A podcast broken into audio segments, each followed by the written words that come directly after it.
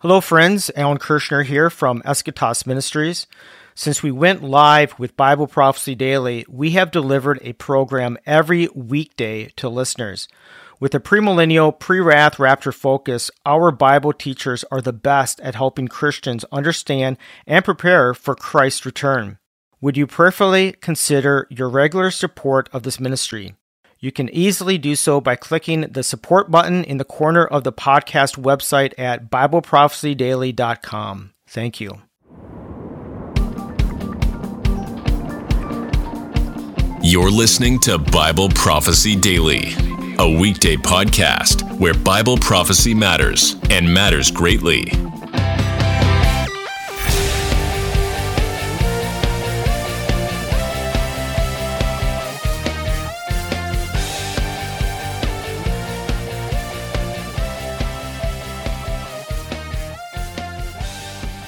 This is Bible teacher Nelson Walters, and knowing who the two witnesses are and what they do unlocks mysteries from the book of Revelation.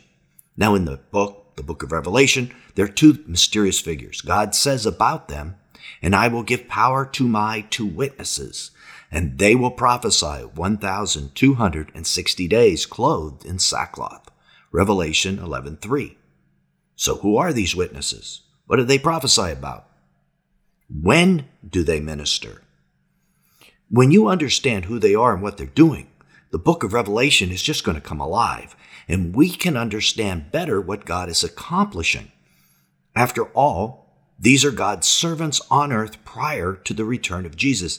And if I read my Bible correctly, possibly they're there during the return of Jesus. What are they doing then? Ah, we're going to find out today. But first, we have to figure it out because it's not that easy. There is a lot of speculation in Christianity about who these representatives of God will be and what happens during their three and a half year ministry. Some say they're individuals from the Bible who come back to life. Maybe Moses, Elijah, Enoch, John the Apostle, and people combine these in all sorts of various combinations.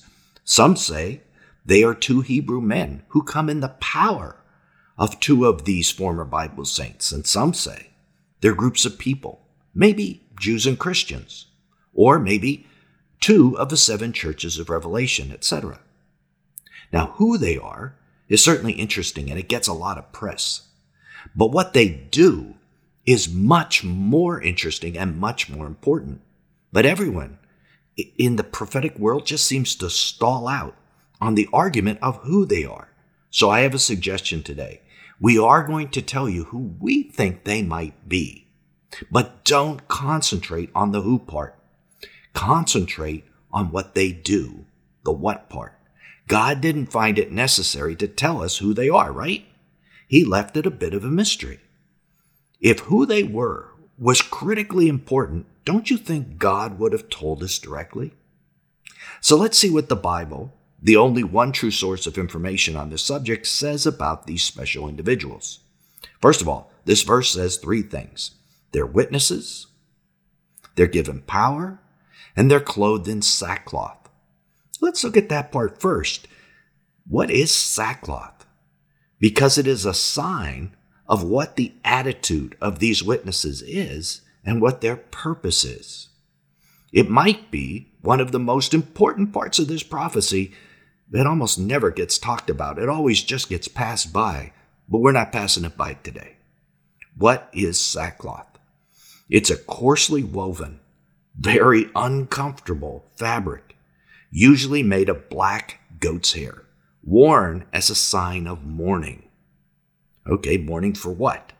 Well, what just happened to Israel when the witnesses begin to witness? Huh. They were invaded by the Antichrist.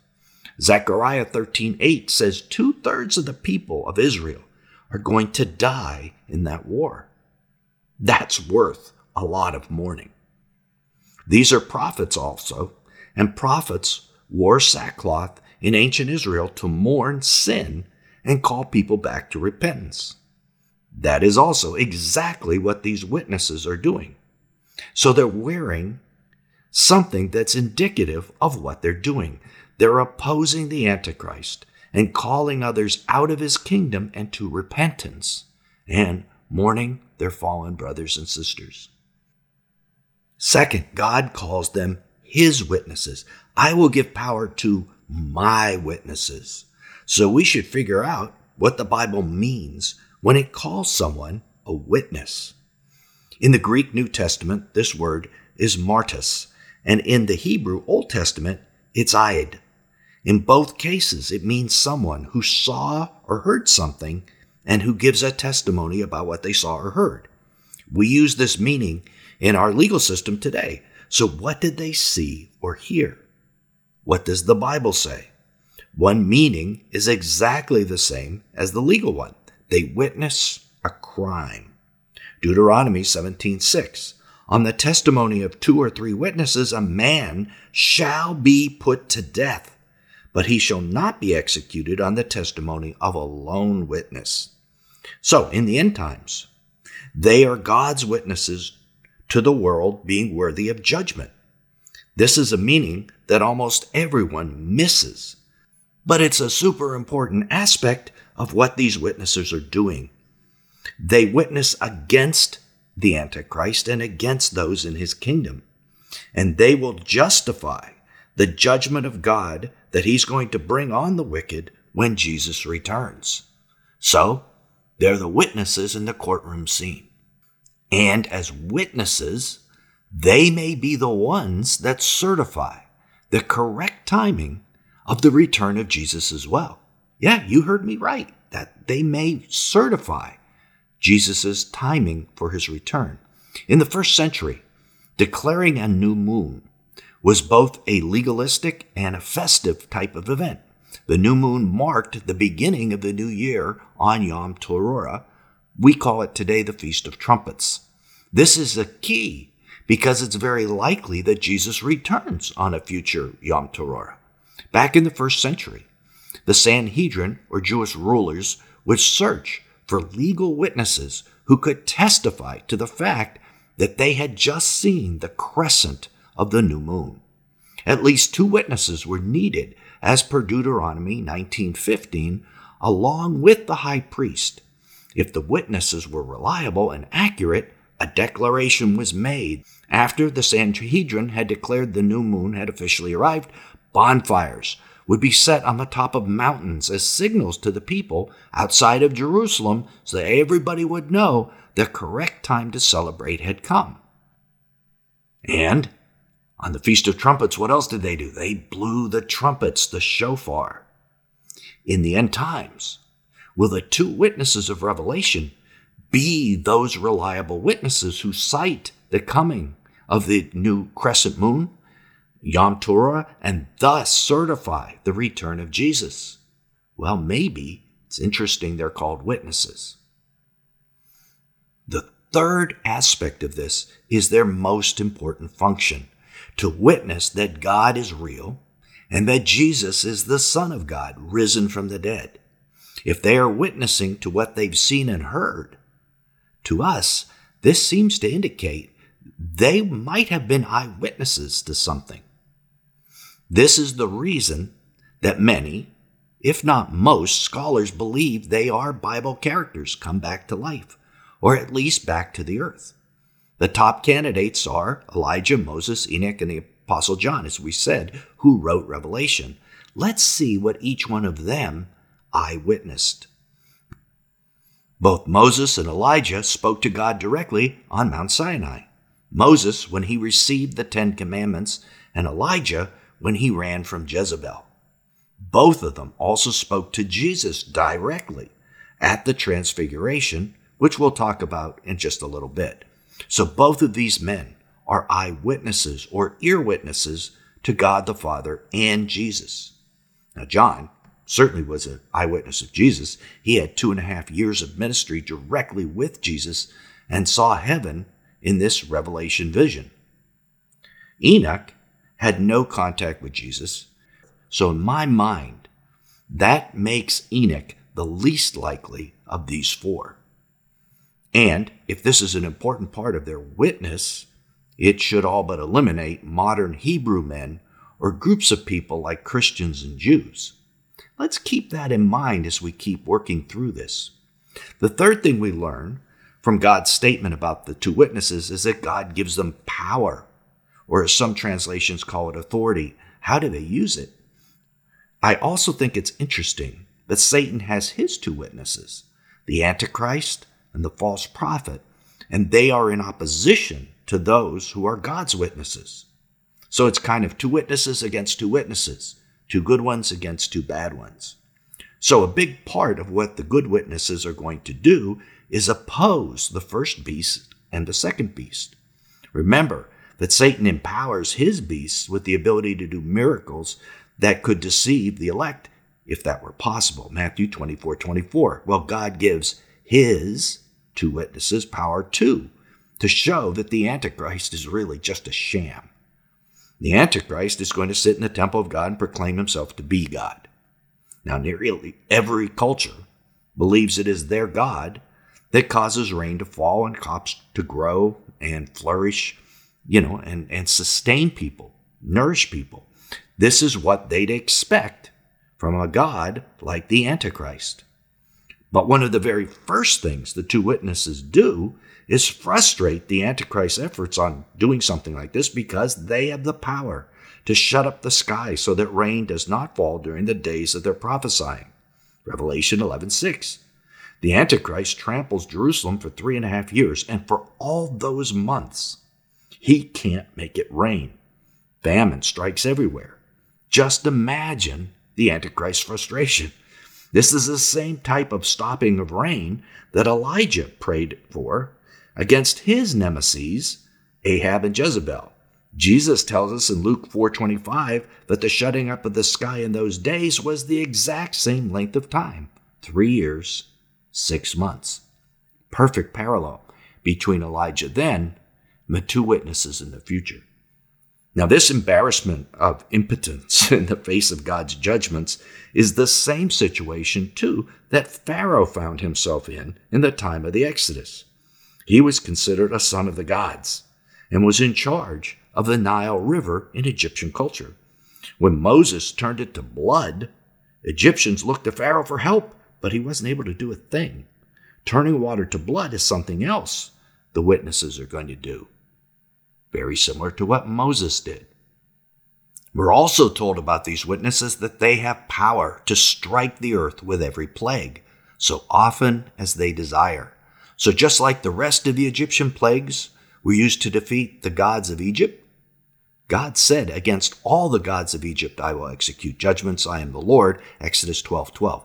It appears God will use these same type of plagues to defeat the end time fallen angels, the Antichrist and the false prophet. I imagine you noticed the two witnesses accomplished the same type of God empowered plagues in the end times as Moses and Elijah did. Does that mean the two witnesses are Moses and Elijah? Well, it certainly implies they will act like Elijah and Moses in challenging the Antichrist's empire, just as Pharaoh was challenged. But they're not going to do it alone. The passage in Revelation goes on to explain these are the two olive trees and the two lampstands standing before the God of the earth. Revelation 11:4. This statement is a quote of a prophecy God gave the prophet Zechariah to show that God accomplishes things through the power of his Spirit. Zechariah 4 2 through 10. Where the two olive trees pour oil into a lampstand, which is better thought of as a menorah. It's not just a single lamp with a, on a stand, it's actually a seven branched menorah. And we know the seven churches of Revelation are also described as lampstands in Revelation 2 and 3. So, in the same way, the witnesses will pour prophecy and Holy Spirit knowledge into the churches still existing at the time of their ministry. So the witnesses will be leaders of the movement to resist the Antichrist and witness against him. This is another major task that they're going to accomplish. Remember, we told you what they do is so much more important than who they are. And notice it says they stand before the God of the earth. This gets glossed over like it just means they worship God. I think it means what it says that they stand before Jesus when he stands on the earth. When does this happen? They are likely the ones seeing the new moon on the Feast of Trumpets, and they are right there to greet the Lord upon his return. At least that's how I read this passage, which may seem strange to you. So let's look at when they minister so you can see how that might fit in to Jesus' return. They minister for 1260 days, according to the passage we read at the beginning of this teaching. And that could either be the first half of Daniel's 70th week or the second half. Both are possible, but I think the second half is more likely. The account of their ministry in Revelation is found between the sixth trumpet and the seventh trumpet. So this implies they minister when in between those two um, trumpets, at least for a portion of it, which would put it in the second half. Revelation 11:2 mentions that the Gentiles are going to trample Jerusalem for 42 months, or three and a half years, the last three and a half years. And immediately after that verse, the time of the witnesses is mentioned as a similar three and a half years, but it's given as 1260 days. So this also implies that they're ministering when the Gentiles are trampling Jerusalem, or in the second half of the tribulation as well. This would mean that they're going to be present for the second coming after the sixth seal, and will likely be there to greet Jesus upon his coming and stand before the Lord of the earth, just like it says in Revelation. They also then would be with Jesus for most of the trumpet judgments as these are poured out on the earth, and would see him ascend back into heaven to be crowned at the seventh trumpet. And you say, wait, whoa, whoa, what did you just say? Did you say Jesus ascends a second time? Uh, yeah, that's what we said. It's what the Bible says too. Jesus ascends at the seventh trumpet. Yes, this is a little understood concept. We understand that. But if you read Daniel 7 13 through 14, you see Jesus ascending on the clouds, not descending. Let's look at that passage. Behold, with the clouds of heaven, one like a son of man was coming, and he came up to the Ancient of Days and was presented before him. Notice, Jesus came up to, up to the Father. This is an ascent, not a descent back to the earth. And to him was given dominion, honor, and a kingdom so that all peoples, nations, and populations and languages might serve him. So Jesus is taking his great power and beginning to reign at that moment. It's the seventh trumpet. That's what happens at the seventh trumpet. So Jesus ascends from the earth to heaven at the seventh trumpet to be crowned King of Kings by the Father in heaven. So he descends to the earth in the second coming after the sixth seal, spends time on the earth, and then ascends back to heaven at the seventh trumpet. And this may explain the death of the witnesses. Like Elijah, they have power to kill anyone who tries to harm them. You read about Elijah in 2 Kings 1 9 through 12, by the way. But the two witnesses in the Revelation do it by breathing fire. Elijah in the Old Testament called down fire from heaven. But at the end of the two witnesses' ministry, the beast kills them. Does this happen during the time that Jesus is in heaven being crowned king? Wouldn't that be interesting? So we're going to do a little analysis here and consider when that 1260 days of the two witnesses might fit into scripture. So let's just suppose that the Antichrist enters Jerusalem to invade it on Nisan 10 of the fourth year of the 70th week of Daniel, which is Lamb Selection Day, by the way, so it would be very appropriate for him to want to be selected as Messiah on that day. And if the two witnesses begin their ministry on that same day, 1260 days later would be Elul 29 of the final year. Their ministry being completed upon Jesus' ascension to heaven to be crowned King of Kings. The next day is Yom Teruah, the day of the crowning of the kings in Israel, and probably the day of the seventh trumpet. But after Jesus ascends, and he's gone from the earth on that day, Elul 29 of the final year, does the Antichrist see his chance and kill the witnesses while Jesus is back in heaven? It's a theory. It's only a theory, but it works time wise. So it's one we're considering. And here's what the Bible says about that event when the Antichrist kills him, because that part we know for sure. When they have finished their testimony, the beast that comes up out of the abyss will make war with them and overcome them and kill them.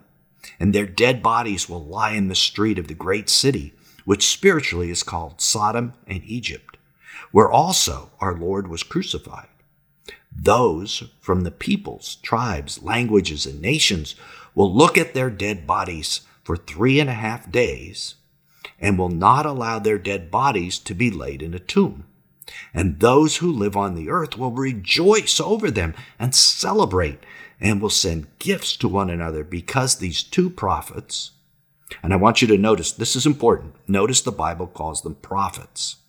This eliminates the idea that they could be groups of people and implies that they have to be individuals. Continue. So, these two prophets tormented those who lived on the earth. Revelation 11, 7 through 10. So the witnesses will be hated in the end because the world is corrupt. Biblical prophecies show the whole earth will become corrupt prior to the return of Christ. 2 Timothy 3:13. And this will be the environment in which the two witnesses will minister. As we read at the sixth trumpet, Despite the plagues, the unrepentant still don't repent. And thus, like the Antichrist, they hate the witnesses. And they're going to rejoice over their deaths. But that rejoicing will be short lived. After three and a half days, God will resurrect them from the dead, and their enemies will see them ascend into heaven to join Jesus, where they prepare to be part of the armies of heaven that return with the Lord. So, the question you've been waiting for who are these two witnesses? What's our opinion? Are they Moses and Elijah come back to the earth as they did at the Transfiguration and stand with Jesus? Some think Moses can't come back because he's already died once. He can't die again as one of the two witnesses. You know, it's appointed to man to die once and then the judgment. But I want you to think about something. There are actually dozens of people who died twice in the Bible, like Lazarus, who was raised back to life and then died again. So that's not what the verse in Hebrews means. It's not impossible for someone to die a second time. It's just not the usual thing that happens. Another potential choice is that two Hebrew men come in the power and spirit of Elijah and Moses, much as John the Baptist did. And we read about that in Luke 1 16 through 17. And he will turn many of the children of Israel to the Lord their God he will also go before him in the spirit and power of Elijah. There it is. To turn the hearts of the fathers to the children and the disobedient to the wisdom of the just, to make ready a people prepared for the Lord. This passage shows that God can and has sent additional representatives, such as John, with a similar ministry and power as the prophet Elijah. Or he could send the originals. Remember, we thought originals have a better chance because they were actual eyewitnesses. Two Hebrew men would not have been eyewitnesses to Jesus or to God the Father. Thanks for listening to Bible Prophecy Daily. We hope you learned something valuable today. Be sure to subscribe wherever you heard this podcast so you never miss an episode.